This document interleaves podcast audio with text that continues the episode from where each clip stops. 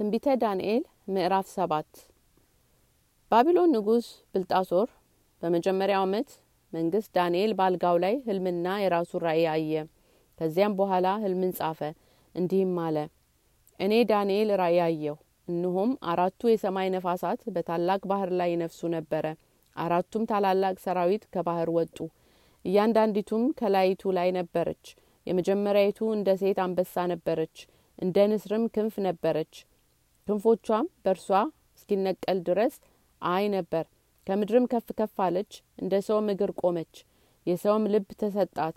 እነሆም ሁለተኛይቱ ድብ የምትመስል ሌላ አውሬ ነበረች፣ በአንድ ወገንም ቆመች። ሶስትም የጎድን አጥንቶች በአፏ ውስጥ በጥርሶቿ መካከል ነበሩ። እነዚህም እንደዚህም ተነስተሽ እጅግ ስጋ ብይ አሏት። ከዚያም በኋላ እነሆ ነብር የምትመስል በጀርባዋም ላይ አራት የወፍ ክንፎች የነበሯት ሌላ አውሬ አየሁ። ለአውሬይቱም አራት ራሶች ነበሯት፣ ስልጣንም ተሰጣት። ከዚያም በኋላ በሌሊት ራእይ አየሁ። እነሆም የምታስፈራና የምታስደነግጥ እጅግ የበረታች ታላላቅም የብረት ጥርሶች የነበሯት አራተኛ አውሬ ነበረች። ትበላና ታደቅ ነበረ። የቀረውንም በእግሯ ትረግጥ ነበረ። በራሷም በፊቷ ከነበሩት አራዊት ሁሉ የተለየች ነበረች። አስር ቀንዶችም ነበሯት። ቀንዶቿም ተመለከትኩ፣ እነሆም በመካከላቸው ሌላ ትንሽ ቀንድ ወጣ። በፊቱም የቀደሙት ቀንዶች ሶስት ተነቃቀሉ። እነሆ በዚያ በትንሹ ቀንድ እንደ ሰው አይኖች የነበሩ አይኖች፣ በትቢትም የሚናገር አፍ ነበረበት። ዙፋኖችም እስኪዘረጉ ድረስ አየው። በዘመናት የሸመገለውም ተቀመጠ። ልብሱም እንደ በረዶ ነጭ፣ የራሱም ጠጉር እንደ ነጭ ሱፍ ነበረ። ዙፋኑም የእሳት ነበልባል ነበረ። መንኮራኩሮችም የሚነድ እሳት ነበሩ። የእሳትም ፈሳሽ ከፊቱ ይፈልቅና ይወጣ ነበረ። ሺህ ጊዜ ሺህ የሆነ ያገለግሉት ነበረ። እልፍ አእላፋትም በፊቱ ቆመው ነበረ። ለፍርድም ተቀመጠ፣ መጽሐፍትንም ገለጠ።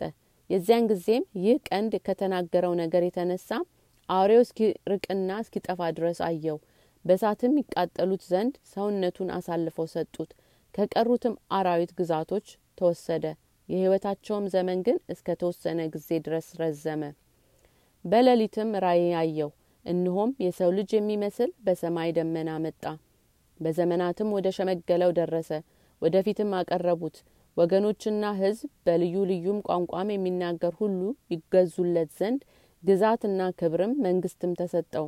ግዛቱም የማያልፍ የዘላለም ግዛት ነው፣ መንግስቱም የማይጠፋ ነው።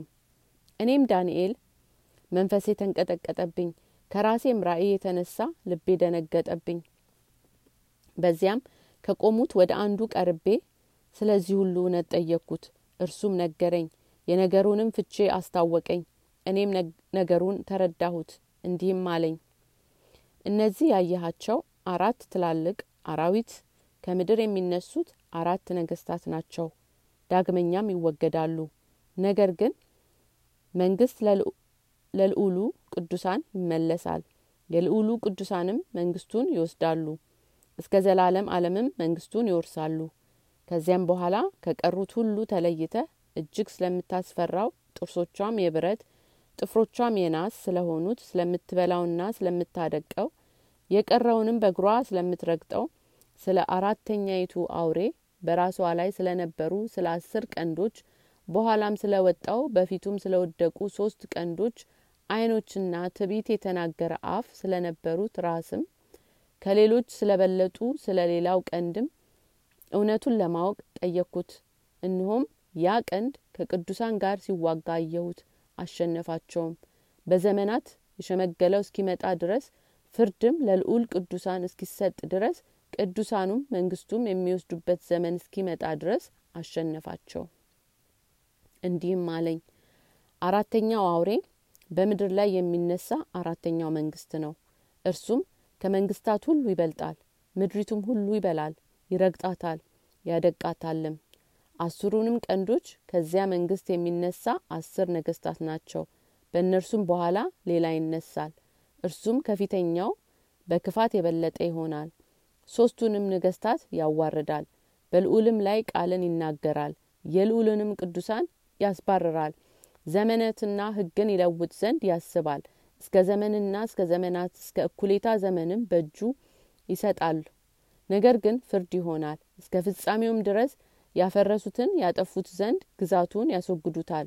መንግስትም ግዛትም ከሰማይ ሁሉ በታች ያሉ የመንግስታት ታላቅነት ለልዑል ቅዱሳን ህዝብ ይሰጣል። መንግስቱ የዘላለም መንግስት ነው። መኳንንቱ ሁሉ ይገዙለታል ይታዘዙለታልም የነገሩን ፍጻሜ እስከዚህ ድረስ ነው። እኔም ዳንኤል በሀሳቤ እጅግ ተቸገርኩ ፊቴም ተለወጠብኝ። ዳሩ ግን ነገሩን በልቤ ጠብቄዋለሁ